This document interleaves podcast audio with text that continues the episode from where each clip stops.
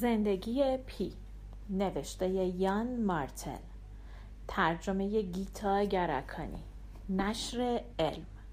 گوینده دینا کاویانی. قسمت اول. درباره نویسنده. یان مارتل در 1963 در اسپانیا متولد شد. والدینش کانادایی بودند. او در آلاسکا، بریتیش کلمبیا، کاستاریکا، فرانسه، اونتاریو و مکزیکو بزرگ شد. در بزرگسالی به ایران، ترکیه و هند سفر کرد. بعد از تحصیل فلسفه در دانشگاه ترنت و دست زدن به شغلهای غیرعادی مختلف درختکاری، ظرفشویی و نگهبانی امنیتی شروع به نوشتن کرد. از 27 سالگی با نویسندگی زندگیش را تأمین می کند. او وقتش را با تمرین یوگا، نوشتن و کار داوطلبانه در یک واحد مراقبت موقت می گذراند. یان مارتل اکنون در مونترال زندگی می کند. با تشکر از مسئولین خانه ترجمه که متن اصلی کتاب زندگی پیرا برای برگردان به فارسی در اختیار مترجم قرار دادند. مقدمه زندگی پی داستان ساده ای دارد. پی پسرکی است که به دنبال حقیقت می گردد. یعنی همان کاری که هزاران هزار انسان در سراسر جهان به آن مشغولند. بعضی ها موفق می شوند خیلی ها شکست می خورند. در این میان کسانی نیز گمان می کنند موفق شدند. در حالی که سر سوزنی به حق و حقیقت نزدیک نشدند. اما یک نکته در میان همه این آدم ها مشترک است. هر کس راه خودش را می رود هر کس به شیوه خود سعی می کند به ذات جهان نزدیک شود.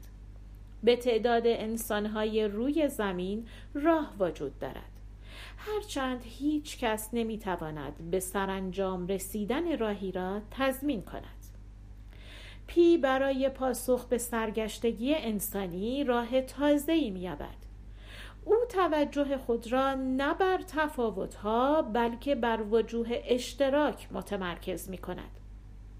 با دوستی بر بیگانگی غالب می آید. با عشق فاصله ها را طی می کند و این همه در داستانی عجیب و غیرقابل پیش بینی اتفاق می افتد. داستانی که تا کلمه آخر آن نمی‌دانید کدام بخش حقیقت است و کدام بخش دروغ با این همه می‌دانید وقت خود را تلف نکرده اید نویسنده به شما فرصت داده تا در رویارویی قریب اما نبیهوده شریک شوید. فرصت می دهد تا همه چیز را از زاویه دید تازه‌ای ببینید و مگر نه اینکه همه چیز در این جهان کهنه و قدیمی است مگر اینکه از دیدگاه تازه‌ای به آن نگریسته شود. یان مارتل قصه ساده اما عجیبی نوشته. قهرمان داستانش را در وسط اقیانوس آرام با یک ببر بنگال 450 پوندی تنها می‌گذارد و ای مدرن میآفریند. ای از مقاومت انسان در جایی که به نظر نمی رسد امیدی وجود داشته باشد. این کتاب درباره موضوعات بسیاری است. اعتقادات بشری جانور شناسی، ترس، تنهایی، نیاز همه موجودات جهان به یکدیگر. و اینها همه با تخیلی قوی و با شوخ طبعی تند و تیزی همراه است. یکی از عجیب ترین شخصیت های داستان او ریچارد پارکر است. یک ببر بنگال که در پهنه اقیانوس آرام با پی سرگردان می شود دو ریچارد پارکر معروف در سوانه دریایی قربانی آدم خالی شدند. یکی از آنها شخصیتی خیالی در داستانهای ادگار آلن پوست و دیگری یک قربانی واقعی که صد سال پیش پس از غرق شدن مینویت به قتل رسید. در این مورد یان مارتل می‌گوید ریچارد پارکر واقعی پسرکی ملوان بود که ناخدا دادلی و دو بازمانده دیگر کشتی مینویت که به استرالیا می‌رفت او را خوردند. مینویت غرق شد و ناخدا و دو همراهش بعد از شانزده روز ریچارد پارکر را کشته تکه تکه کردند و خوردند. آنها بعد از نجات به وسیله یک کشتی سوئدی و بازگشت به انگلیس به جرم قتل محاکمه شدند. نکته مهم این بود که تا آن زمان چون این قتل هایی به خاطر انجام شدن در شرایط بسیار دشوار زندگی نادیده گرفته می‌شد. در پرونده مینویت برای اولین بار مقامات قانونی تصمیم گرفتند مسئله را زیر سوال ببرند. عاقبت آن سه نفر متهم شناخته شدند. تا به امروز فقط یک دلیل برای قتل قابل قبول شناخته شده دفاع از خود. قتل در شرایط بسیار حاد برای بقای حیات هنوز غیرقانونی است. اگرچه کسانی که به چنین قتلهایی دست می‌زنند محکومیت های سبکی می‌گیرند. ریچارد پارکر دیگر یکی از شخصیت های داستانی است که ادگار آلن پو چهل سال قبل از غرق شدن مینویت نوشته بود. رومانی به نام ماجراهای آرتور گوردون پیم در این داستان کشتی پیم و دوستش واژگون می شود و آنها روی بدنه کشتی همراه با شخص سومی می ماند. عاقبت پیم و دوستش نفر سوم را می خورند.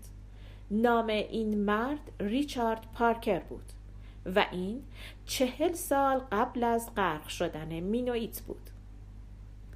یان مارتل نویسنده است که موضوع کارش را می‌شناسد. او از مذاهب مختلف سخن می‌گوید. اما حتی اگر ندانیم بسیار سفر کرده از نحوه روایتش به سادگی در میابیم از موضوع صحبتش به خوبی مطلع است و درباره تک تک آنها عمیقا فکر کرده. اسمها درست و دقیق به کار رفتند.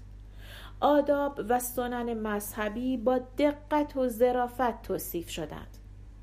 از اعتقادات مذهبی و رهبران دینی با احترام و محبت حرف می‌زند قهرمان داستانش پسرک سرگشته است که به جای اختلاف و نبرد بین مذاهب به دنبال وجوه اشتراک آنها می گردد و در نهایت به خدا می رسد. و کدام وجه اشتراکی بالاتر از این از نظر او هندوها و مسیحیان و مسلمانان می توانند به آسودگی در کنار هم زندگی کنند. در جهانی که قدرت های بزرگ در فکر پاره پاره کردن سرزمین ها به بهانه اختلافات قومی و مذهبی هستند، یان مارتل پیامآور صلح و دوستی است. از نظر او تمام اجزاء جهان محتاج یکدیگر هستند و باید با صبر و بردباری راه های سازش با همراه بیابند. او به وحدت میان تمام پدیده های حیات معتقد است و سعی می کند در قالب داستانش این اعتقاد را به خواننده هم انتقال دهد. برای این کار از قصه جادویی کمک می گیرد. قهرمانش ذره ذره به حقیقت نزدیک می شود و ما را هم قدم به قدم با خود همراه می کند. نظریاتش کاملا تازگی دارد. او به اسلام، هندویسم و حتی مسیحیت که مذهب خانوادگی نویسنده است از دیدگاه کاملا تازه‌ای نگرد. در هر یک از این مذاهب زیبایی ها و شگفتی های بسیار میابد و در نهایت جستجوی او به یافتن خدا منتهی می شود. مارتل خدا را در اوج ناامیدی میابد و به یاری ایمان به او قهرمانش را از هولناکترین کابوس ها رهایی می دهد. یادداشت نویسنده این کتاب وقتی گرسنه بودم خلق شد بگذارید توضیح بدهم در بهار 1996 دومین کتاب من که یک رمان بود در کانادا منتشر شد این رمان مورد استقبال قرار نگرفت منتقدین یا گیج شده بودند و یا همراه با اندکی ستایش به آن ناسزا می گفتند. بعد خواننده ها آن را نادیده گرفتند. با وجود تمام تلاشم برای بازی کردن نقش دلغک یا بندباز سیرک رسانه های عمومی تغییری نکرد. کتاب فروش نرفت. کتاب ها مثل بچه هایی که برای شرکت در بازی بیسبال یا فوتبال به صف ایستاده اند روی قفسه ها قرار دارند. و کتاب من بچه شرور و غیر ورزشکار بود که هیچ کس او را در تیم خود نمی‌خواست. این شکست مفتزهانه روی من چندان اثر نداشت. همان موقع هم به سراغ داستان دیگری رفته بودم. رومانی که داستانش در 1939 در پرتغال اتفاق می افتاد. فقط بیقرار بودم و پول کمی داشتم. بنابراین با هواپیما به بمبئی رفتم. اگر سه نکته را در نظر داشته باشید این کار دیگر آنقدرها هم غیر منطقی به نظرتان نمی رسد. اینکه یک دوره اقامت در هند بیقراری را از وجود هر موجود زنده بیرون می کند. اینکه با کمی پول می شود مدت ها آنجا دوام آورد و اینکه رومانی که داستانش در پرتغال در 1939 اتفاق می افتد ممکن است با پرتغال در 1939 ارتباط اندکی داشته باشد. من قبلا هم مدت پنج ماه در شمال هند اقامت داشتم. در آن سفر کاملا بدون آمادگی به این شبه قاره آمده بودم. در واقع فقط یک کلمه یاد گرفته بودم. وقتی با دوستی که این کشور را خوب می شناخت در مورد نقشه سفرم حرف زدم. با لحنی عادی گفت آنها در هند به انگلیسی مسخره حرف می‌زنند. کلماتی مثل ریشخند را دوست دارند. وقتی هواپیمایم داشت در دهلی فرود می آمد این کلمات را به یاد آوردم. بنابراین کلمه ریشخند تنها آمادگی قبلی من برای شلوغی، سر و صدا و دیوانگی پرتحرک هند بود. این کلمه را در موقعیت مناسب به کار بردم و اگر راستش را بخواهید خوب به دردم خورد. در ایستگاه قطار به یک معمور گفتم فکر نمی کردم بلیت انقدر گران باشد. تو که مرا ریشخند نمی کنی. مگر نه؟ او لبخند زد و با لحن آهنگین و کشیده گفت نه آقا اینجا ریشخند کردن در کار نیست. من قیمت درست را به شما گفتم. این بار دوم در هند بیشتر می‌دانستم باید چه انتظاری داشته باشم و می‌دانستم چه می‌خواهم. من در محلی بالای یک تپه مستقر می شدم و رمانم را می نوشتم. خودم را می دیدم که روی ایوانی وسیع پشت میزی نشستم. یادداشتهایم در کنار یک فنجان چای که از آن بخار بلند می شود در برابرم پراکنده است. تپه های سبز پوشیده از مه زیر پایم گستردند و جیغ های تیز میمون ها گوش ها را پر می کند. هوا کاملا مناسب است. صبحها و بعد از ظهرها باید لباس ورزشی سبک و ظهرها پیراهن آستین کوتاه پوشید. من در این شرایط قلم در دست در جستجوی حقیقتی بالاتر پرتغال را به اثری تخیلی تبدیل خواهم کرد.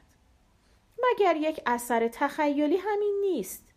یعنی تغییر شکل دادن گزیده هایی از واقعیت. مگر این جابجایی ذات مسئله را آشکار نمی کند؟ چه ضرورتی داشت به پرتغال بروم؟ بانویی که مدیره محل اقامتم است برایم از چگونه بیرون راندن انگلیسی ها داستانهایی تعریف می کند. قرار می‌گذاریم روز بعد برای نهار و شام چه غذایی بخورم. در پایان هر روز بعد از نوشتن در میان تپه هایی که از میان مزارع چای میگذرند قدم می‌زنم. متاسفانه رمان دچار هزیان شد به صرفه افتاد و مرد. این اتفاق در ماتهران محلی نه چندان دور از بمبئی روی داد. در اقامتگاهی در بالای تپهی با چند میمون اما بدون مزارع چای. این بدبختی خاص نویسنده های تازه کار است. موضوع شما خوب است. جمله ها هم خوب هستند. شخصیت هایتان چنان سرشار از زندگیند که شناسنامه های واقعی لازم دارند. طرح دقیقی که برای آنها ترسیم کرده اید وسیع ساده و جذاب است. اطلاعاتی گرد آورده اید. اطلاعات تاریخی، اجتماعی، آب و هوایی، نوع آشپزی که به داستان شما سندیت می دهند. گفتگوها به راحتی جریان دارند و با هیجان تداوم می‌یابند. توصیف ها سرشار است از رنگ، تضاد و ذکر جزئیات. در واقع داستان شما باید عالی باشد اما به هیچ جا نمی رسد. به جای آن دورنمای روشن و درخشانی که نوید می دهد لحظه ای می رسد که متوجه می شوید نجوایی که در پس ذهنتان جریان داشت و شما را به سطوح آورده بود دارد از واقعیت وحشتناک و بیروح حرف می زند. کار نتیجه ای ندارد و به جایی نمی رسد. یک عنصر قایب است. آن درخششی که به یک داستان واقعی جان می بخشد. داستان شما از نظر احساسی مرده. پاسخ معما این است. باید به شما بگویم این کشفی نابود کننده است. شما را با گرسنگی دردناکی به جا می‌گذارد من از ماتهران یادداشت های رمان شکست خوردم را پست کردم آن را به آدرسی ساختگی در سیبری فرستادم و برای بازپس فرستادن هم آدرسی به همان اندازه ساختگی را در بولیوی نوشتم بعد از آنکه معمور روی پاکت تمر زد و آن را به داخل صندوق انداخت افسرده و ناامید نشستم و از خودم پرسیدم حالا چی تولستای؟ دیگر چه نقشه درخشانی برای زندگیت داری؟ خب هنوز کمی پول داشتم و هنوز بیقرار بودم. بلند شدم و از پستخانه بیرون آمدم تا جنوب هند را کشف کنم. دلم می‌خواست در جواب آنها که میپرسیدند چه کارم بگویم من دکتر هستم. دکترها معمولا جادو و معجزه به همراه دارند اما مطمئن هستم اتوبوس سر پیچ بعدی تصادف می کرد و وقتی منطقا همه چشمها به من دوخته شده بود در میان فریادها و ناله های قربانیان که می‌خواستند به آنها کمک کنم تا بتوانند از دولت به خاطر این حادثه ناگوار شکایت کنند باید اعتراف می کردم در حقیقت مدرک من لیسانس فلسفه است.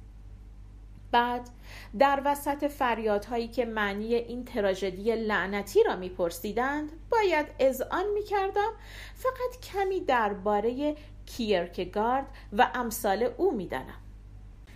یعنی مجبور بودم حقیقت دردناک و حقارتبار را بپذیرم.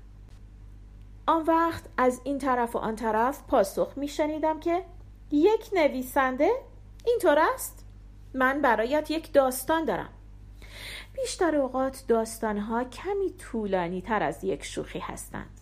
نفسی کوتاه و فاقد حیات. به شهر پوندیچری اتحادیه خودمختاری در جنوب مدرس در ساحل تامیل ناندو رسیدم. اینجا از نظر جمعیت و اندازه بخشی از هند است. مانند جزیره پرنس ادوارد که قولی در دل کانادا است. اما تاریخ آن را جدا گذاشته است. زیرا پوندیچری روزگاری پایتخت هند فرانسه بود. یعنی مهمترین امپراتوری مستعمراتی. فرانسوی ها خیلی تمایل داشتند با انگلیسی ها رقابت کنند. اما فقط توانستند بر مشتی بندر کوچک مسلط شوند. آنها نزدیک به 300 سال بر این بخش چنگ انداختند. در 1954 پوندیچری را ترک کردند و پشت سر ساختمان های زیبای سفید خیابان های عریض و عمود برهم با نام چون خیابان دولامارین و خیابان سنت لوئیس و کپی یا کپ نامیدن پلیس ها را از خود به جا گذاشتند در یک چایخانه هندی در خیابان نهرو بودم. این محل اتاق بزرگی است با دیوارهای سبز و سقف بلند. پنکه ها بالای سرتان میچرخند تا هوای گرم و مرتوب صبح را حفظ کنند. چایخانه پر است از میزهای مربع یک شکل که هر یک چهار صندلی دارد هر جا که خالی بود سر میز هر کسی می نشینید قهوهش خوب است و با نان برشته شده به شیوه فرانسوی پذیرایی می کند گفتگوها راحت سر می گیرد در چنین جایی مرد میان سال و سرحالی با چشمهای براق و موهای انبوه و آشفته سفید با من گرم صحبت بود. داشتم به او می‌گفتم کانادا سرد است و در بخشهایی از آن به فرانسه صحبت می کند و اینکه هند را دوست دارم و چیزهایی از این قبیل. یکی از همان گفتگوهای معمولی بین هندی های مهربان و کنجکاو و جهانگردان کول پشت به دوش خارجی. او با چشمهای گشاد شده و در حال سرتکان دادن با دقت گوش داد که کار من چیست. وقت رفتن بود. دستم را بلند کردم تا خدمتکار ببیند و صورت حسابم را بیاورد. بعد مرد مسنتر گفت من داستانی می‌دانم که موجب می شود به خدا ایمان بیاوری. دیگر دستم را تکان ندادم اما مشکوک بودم. یکی از اعضای فرقه شاهدان یهوه به سراغم آمده بود. پرسیدم داستان تو دو هزار سال پیش در بخش متروکی از امپراتوری روم اتفاق افتاده؟ گفت نه. گفتم یک مبلغ مسلمان بود در قرن هفدهم و در عربستان روی داده؟ گفت نه نه. همین چند سال پیش درست توی همین پندیچری شروع شد و باید با خوشحالی به تو بگویم در همان کشوری که از آن میایی به پایان رسید. گفتم و باعث می شود به خدا ایمان بیاورم؟ گفت بله. گفتم موضوع خیلی سختی است. گفت نه آنقدر سخت که از عهدش بر نیایی. سر و کله پیش خدمت پیدا شد. لحظه ای مکس کردم. دو قهوه سفارش دادم. خود را به یکدیگر معرفی کردیم. اسم او فرانسیس آدی رو باسامی بود. گفتم خواهش می‌کنم داستانت را برایم تعریف کن.